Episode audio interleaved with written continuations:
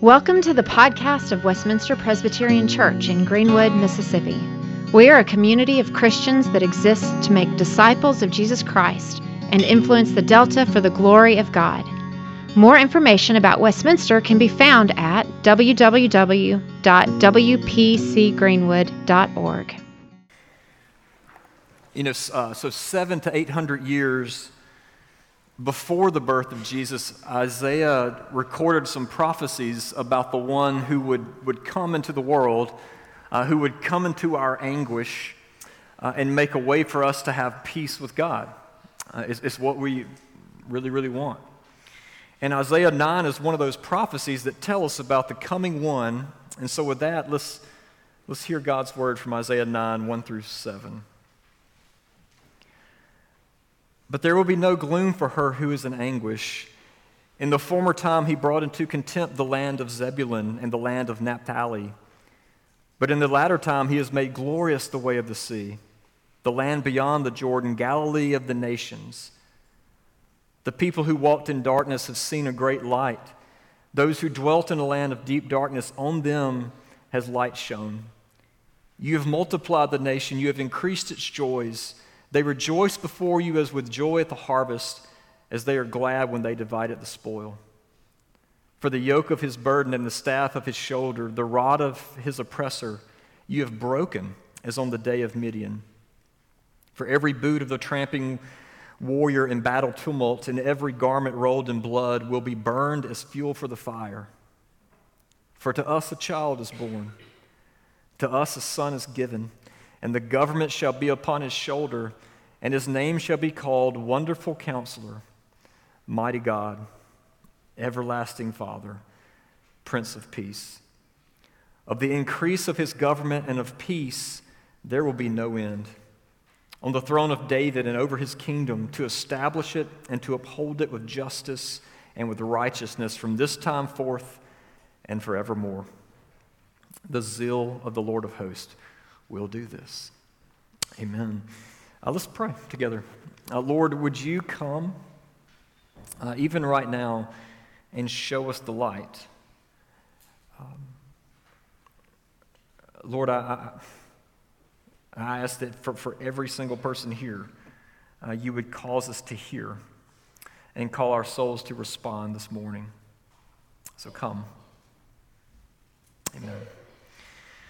So, of, of, all the verses we read around Christmas, uh, this one pretty well sums up what Christmas is about, right? It is, well, it, it, it, Christmas marks the reality that those who dwell in a land of deep darkness, on them a light has shone. On you a light has shone. And I, I don't know how else to say it, but apart from Christmas, apart from Jesus entering into this world, no matter how enlightened we, we think we are, like cosmically, we're stumbling through the dark, right? You know, the deepest place on earth is the deepest part of the ocean. Uh, it's this zone in the ocean called the abyssopelagic zone. And, and it's where we get the word abyss. Um, it, it, means it, it's a place where sunlight cannot even reach its depths. It is a, a, a world of perpetual darkness, so dark uh, that the fish down there have forgotten how to see. A lot of the fish there don't even have eyes.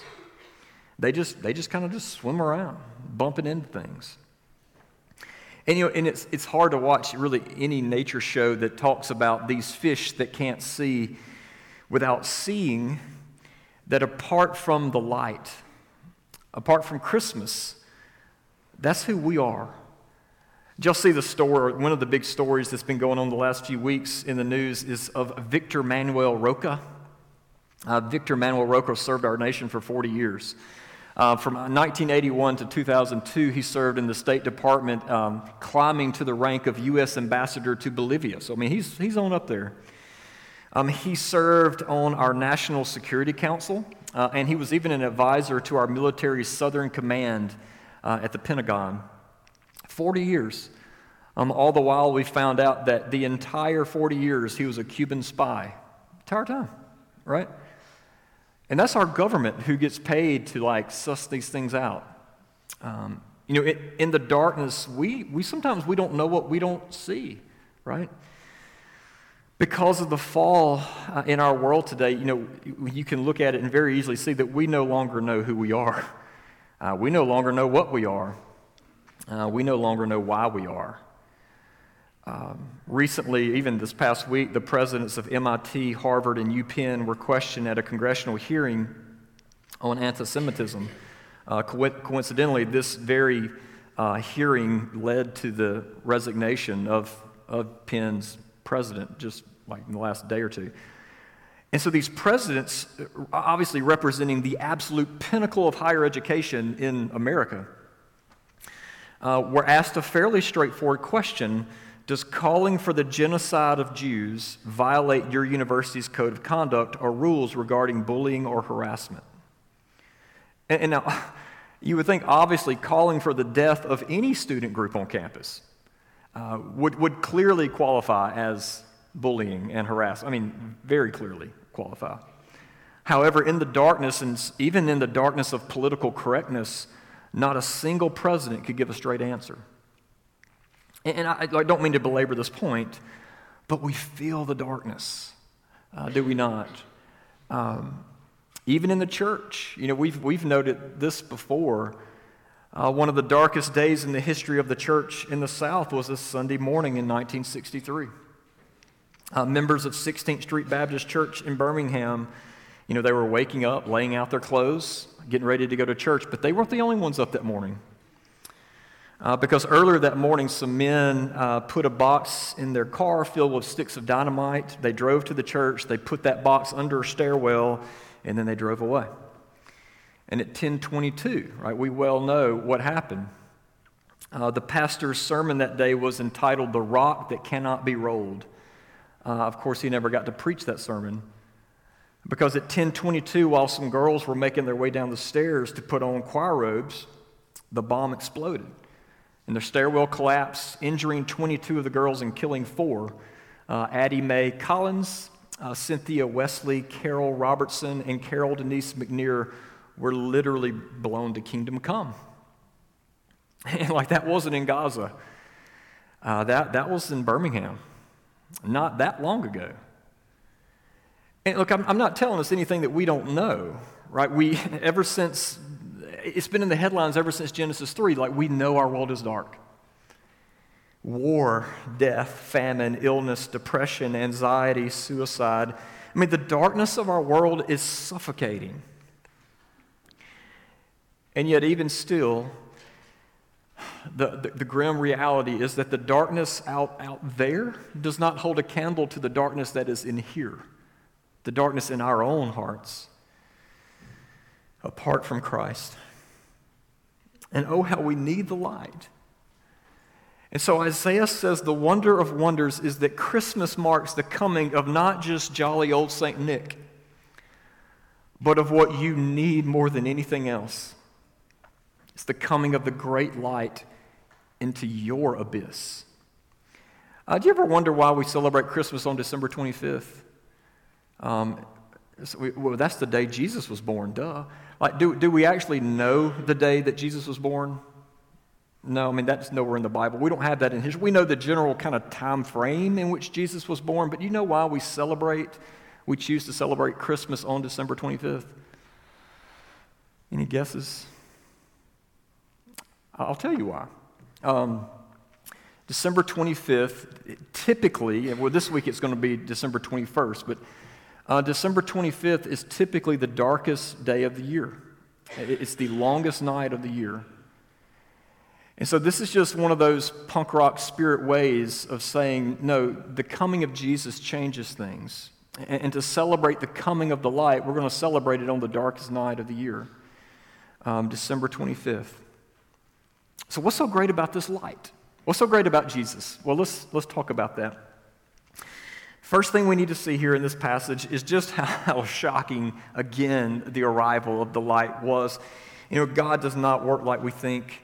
You know, if, if a God king was to come, you would think he would come surely in some big city. You know, he'd come to Paris or Rome or New York and rub elbows with the movers and shakers of the day. Like, he'd, he'd for sure never come to Greenwood. I mean, Chick fil A won't even come to Greenwood.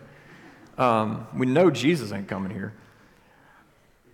Because we think, right, in our town, in our, like we think that big things happen in big cities, not in the Delta. And yet, in verse 1, that's exactly what happened. Jesus came to and began his ministry in the most, very most unlikely of places Zebulun and Naphtali.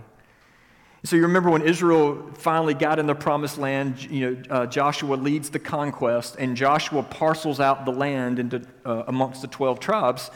And, and Zebulun and Naphtali were two of those tribes that got some of the land. And what makes this so shocking is that their land was, was up north. Uh, it wasn't Judah, it, it didn't have this ancient, beautiful city of Jerusalem. It was nothing special about their land. It was more, mostly rural, a lot of farming, fishing uh, around the Sea of Galilee. And it was really beautiful land, but because it was far north, that meant that it was closest to their enemies, right? And so history tells us what happened in 733 BC. The Assyrian king Tiglath-Pileser invaded the northern kingdom. And, and the way that you topple a culture is you just bring in your people and you tell them to marry those people and that's how cultures change. And so they intermarried, they brought in their pagan gods. And this is why Isaiah called this region Galilee of the Gentiles, or Galilee of the nations. In other words, Zebulun and Naphtali, they were seen as pagan. I mean, they were half breeds at best, and they were despised. They were not real Israel. And yet, it was in this land of outsider nobodies that Jesus began his ministry. You know, Matthew tells us that when John the Baptist was arrested, that when that happened, Jesus went to Galilee. He went to the darkest, the most reviled of places. And it was there, in, in Galilee, that Jesus called his disciples. Like, it, it was there that he began his work, his ministry. It was there that the light came. And we know what else is, is shocking. We see this every year when our kids play this out with the, the little wood thing that our, our deacons have to build and then unbuild every single week um, during Christmas. That Jesus wasn't born in a palace, he wasn't even born in a hospital.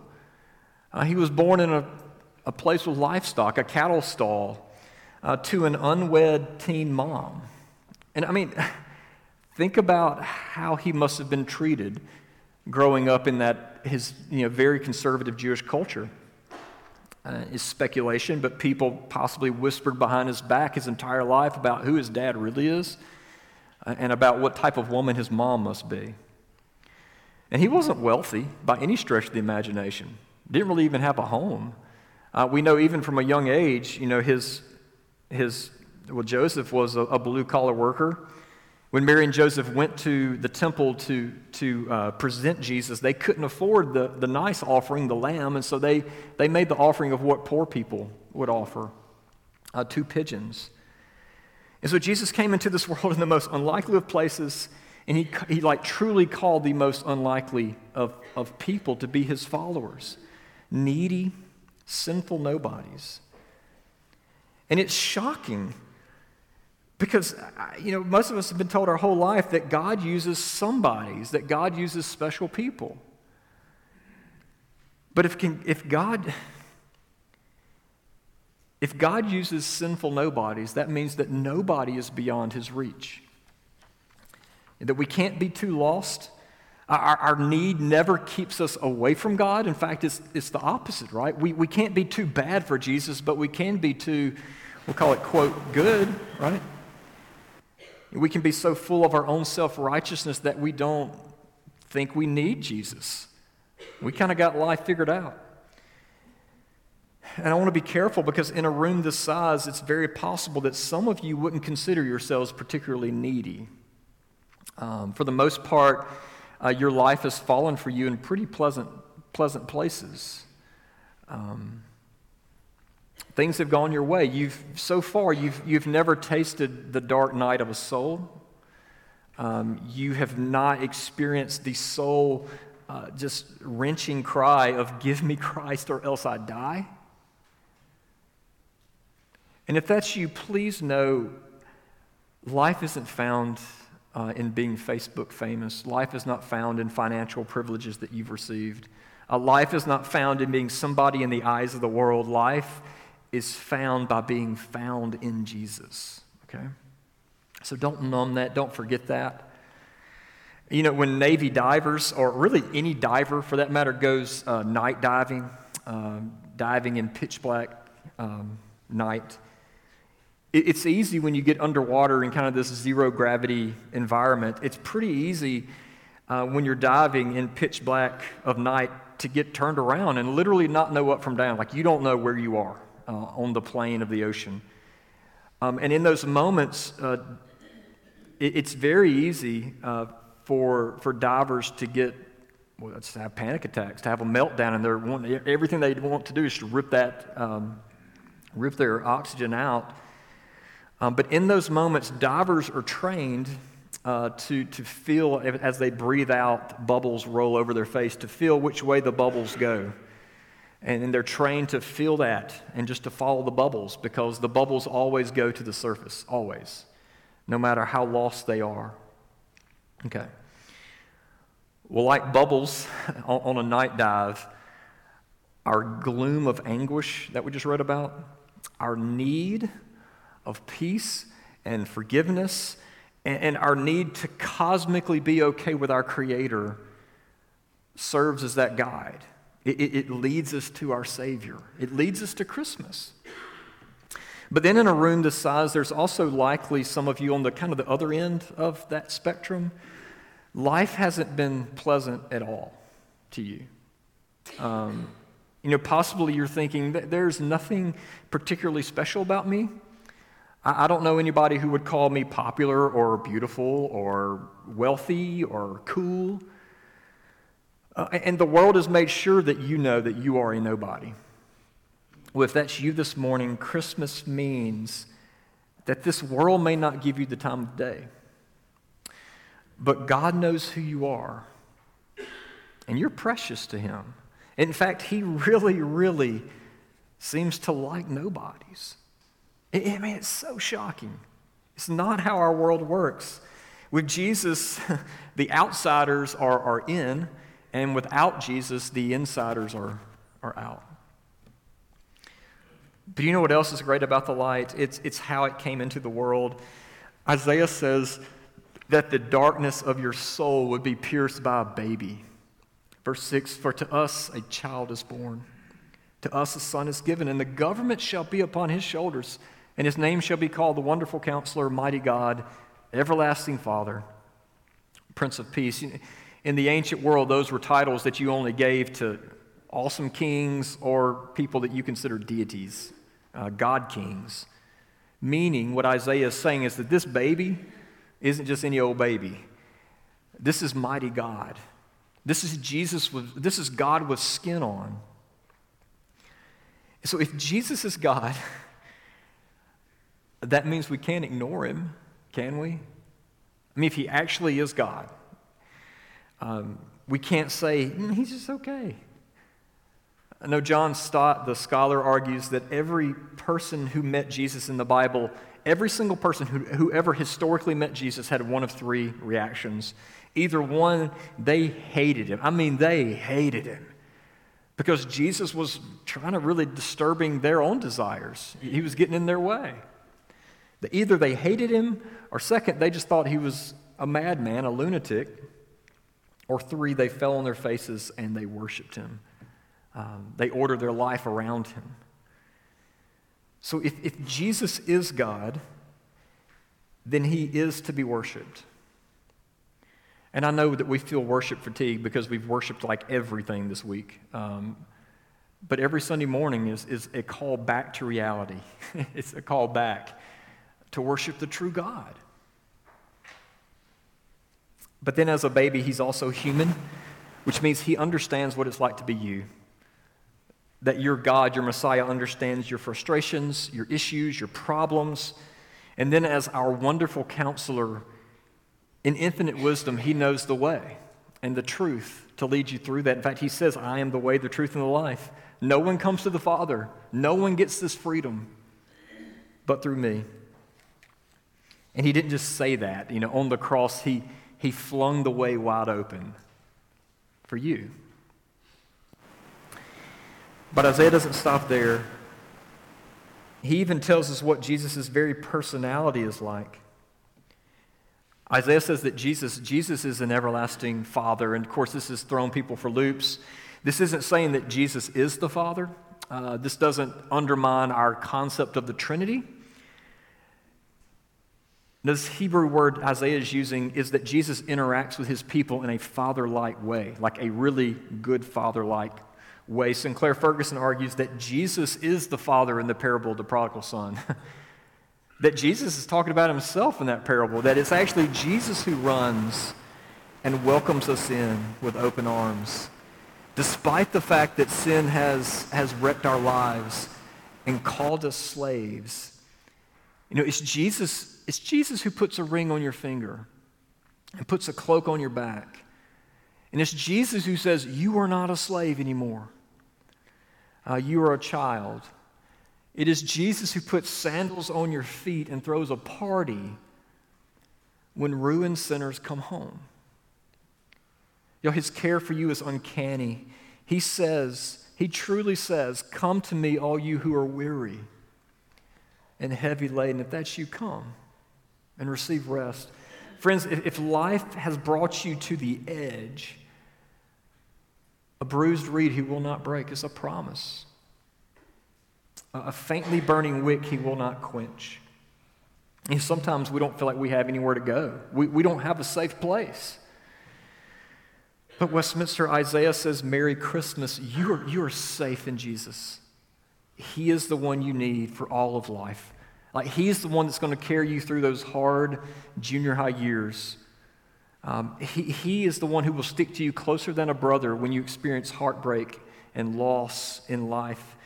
And then, even in the end, even in death, you won't have to cross the Jordan alone. He will not leave you nor forsake you. He will be with you always. And do you see why Jesus is good? I mean, like, like he's literally the fulfillment of your deepest longings. Which begs the question of course, right? It's, it's great. Okay, how can we have him? How can we have this great life? Well, that's how we'll close. And when it comes to salvation, there's no way that we can pull that, that sword out of the stone. We just can't do it. We can't manufacture it.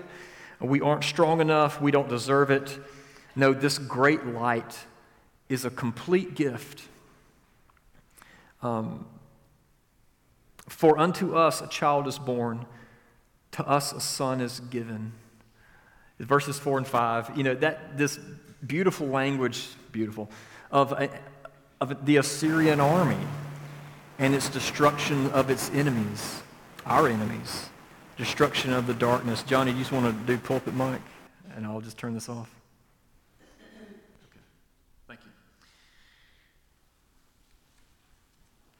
Back then y'all seen the movies. Back then when the battle was over they would just push up all the all the debris the bloody garments the armor. They'd push it all up in these huge piles set it on fire and just you know flames and smoke would be everywhere. And so what he's saying is imagine going to a battle and you get to the battlefield only to find that the enemy's already defeated. It's already been done. And it was fought by somebody not yourself. You didn't have anything to do with the fighting Somebody else fought and won so that you could have the victory. So, uh, last year, Jude was given the opportunity to be an alternate uh, on the soccer all star team. And uh, Jude, Jude said his favorite thing about being on the all star team was all the free soccer jerseys and free shirts that the players got. And he's thinking, like, man, this is like, this is awesome. You know, we're saying, like, I think he said to me, like, I'm saving you money, Dad. You, you don't even have to buy me clothes. I just make All Stars, I get free stuff. And like he thinks that if you make All Stars, you just get it free, right? And I just had to laugh because to him, it is free. Um, he just receives it. Um, but if you're a parent, you know that just because it's free doesn't mean it didn't have a cost, right? Um, some, uh, you know, someone had to pay for those kind of overpriced jerseys. Um, namely, the parents had to pay for those things, right? Well, in, in, in, the same way, you know, salvation is a gift of God's free grace. It is given to you. But just because it's free to you doesn't mean it didn't cost, right? I mean, Jesus paid dearly, dearly for, for that on the cross. And if we were honest, when we think about that, it doesn't, grace makes us so uncomfortable. Uh, you know, we, we don't like someone having something on us. Many of us don't. I mean, you take someone out to eat, and the other person pay for you, and what is, y'all know how like the little back and forth goes at the table or at the cashier, right? we got to do this again so that I can take you out and we can make it back. Like, we, we hate having things, we hate owing people things. Our world doesn't even have a category for grace. Because most of us, some of us, you know, this feel this deep need to bring something to the table. But Isaiah says that Jesus is the Prince of Peace, which means he is the bringer, the maker, the giver of peace. We simply receive what has been done. And see, all Christmas is a reminder of, of grace. You know, we open the presents around the tree, and, and it's just a gift. We just receive, we open, we enjoy. You know, it's seeing that Jesus was sent as a gift, and if God did not give us Jesus as that gift, we'd never choose him. Like we wouldn't, we, we would, we'd not have him. We'd still refuse him. I've shared this before. There's this old song that, that one of our members has petitioned right, for, for us to sing as a church. Um, and it's uh, a Hank Williams Sr. song. And y'all know Hank Williams Sr., if, if you know him. He, like, he was known for a whole lot of things. Uh, theologian, not so much one of those things that he was known for. Uh, and yet, he wrote one of the most honest songs uh, of his generation when he wrote, I wandered so aimless life filled with sin. Uh, what, a, what an anthem of the day, just wandering aimless. He said, I wouldn't let my dear Savior in. Then Jesus came. In other words, like I, I didn't seek him. Jesus came like a stranger in the night. It was shocking. Praise the Lord. I saw the light. So, how do you get the light? Well, it's not dependent on anything you do. It is receiving and resting completely in what Jesus accomplished. And thankfully, that's what we see there at the end in verse 7. Isaiah says, I know you think you're going to do this, but the zeal of the Lord of hosts will do this. The Lord will accomplish this. The reason we can walk in the light and the reason we can know that in Christ everything's going to be okay is because God will sovereignly do it. It is God who will call his own and convict and redeem and transform his own. And so, Merry Christmas, Westminster. If you are resting in Jesus, then you can claim that you who have walked in deep darkness have seen a great light. And it's He, he who has brought you safe thus far, and He will lead you home. So this morning is an invitation to see the light come to the light. Let me pray for us. Father, we thank you for these ancient promises um, that read just like our diary this morning. Uh, Lord, that uh, the people who have been in gloom, the gloom of anguish, the people who have been in the deep darkness, on them a light has shone. Uh, Father, this Christmas, uh, even as we see lights from trees and lights around town and lights in our home, uh, Lord, remind us um, that it is into a great darkness that the light of Jesus shines, and that that light continues to shine even into the darkness of our own hearts. So, Lord, would you convict us? And Lord, you would draw us to repentance. And Lord, help us to follow Jesus as our, our great light. And Lord, now as, as we even respond to that gospel message, uh, with these gifts and presentations, tithes and offerings, we ask that you would receive them. Uh, Lord, may you use it uh, so that Westminster could be a city on a hill, a light in the darkness, uh, but not just Westminster, Lord, that it would go to the ends of the earth. And we ask this in Christ's name. Amen. Hi, Richard Owens here. I just wanted to take a second to say thank you for listening to the podcast of Westminster Presbyterian Church. Our prayer is that the Lord would use this message to encourage you in the gospel and that you would find Jesus to be more beautiful than you ever, ever imagined.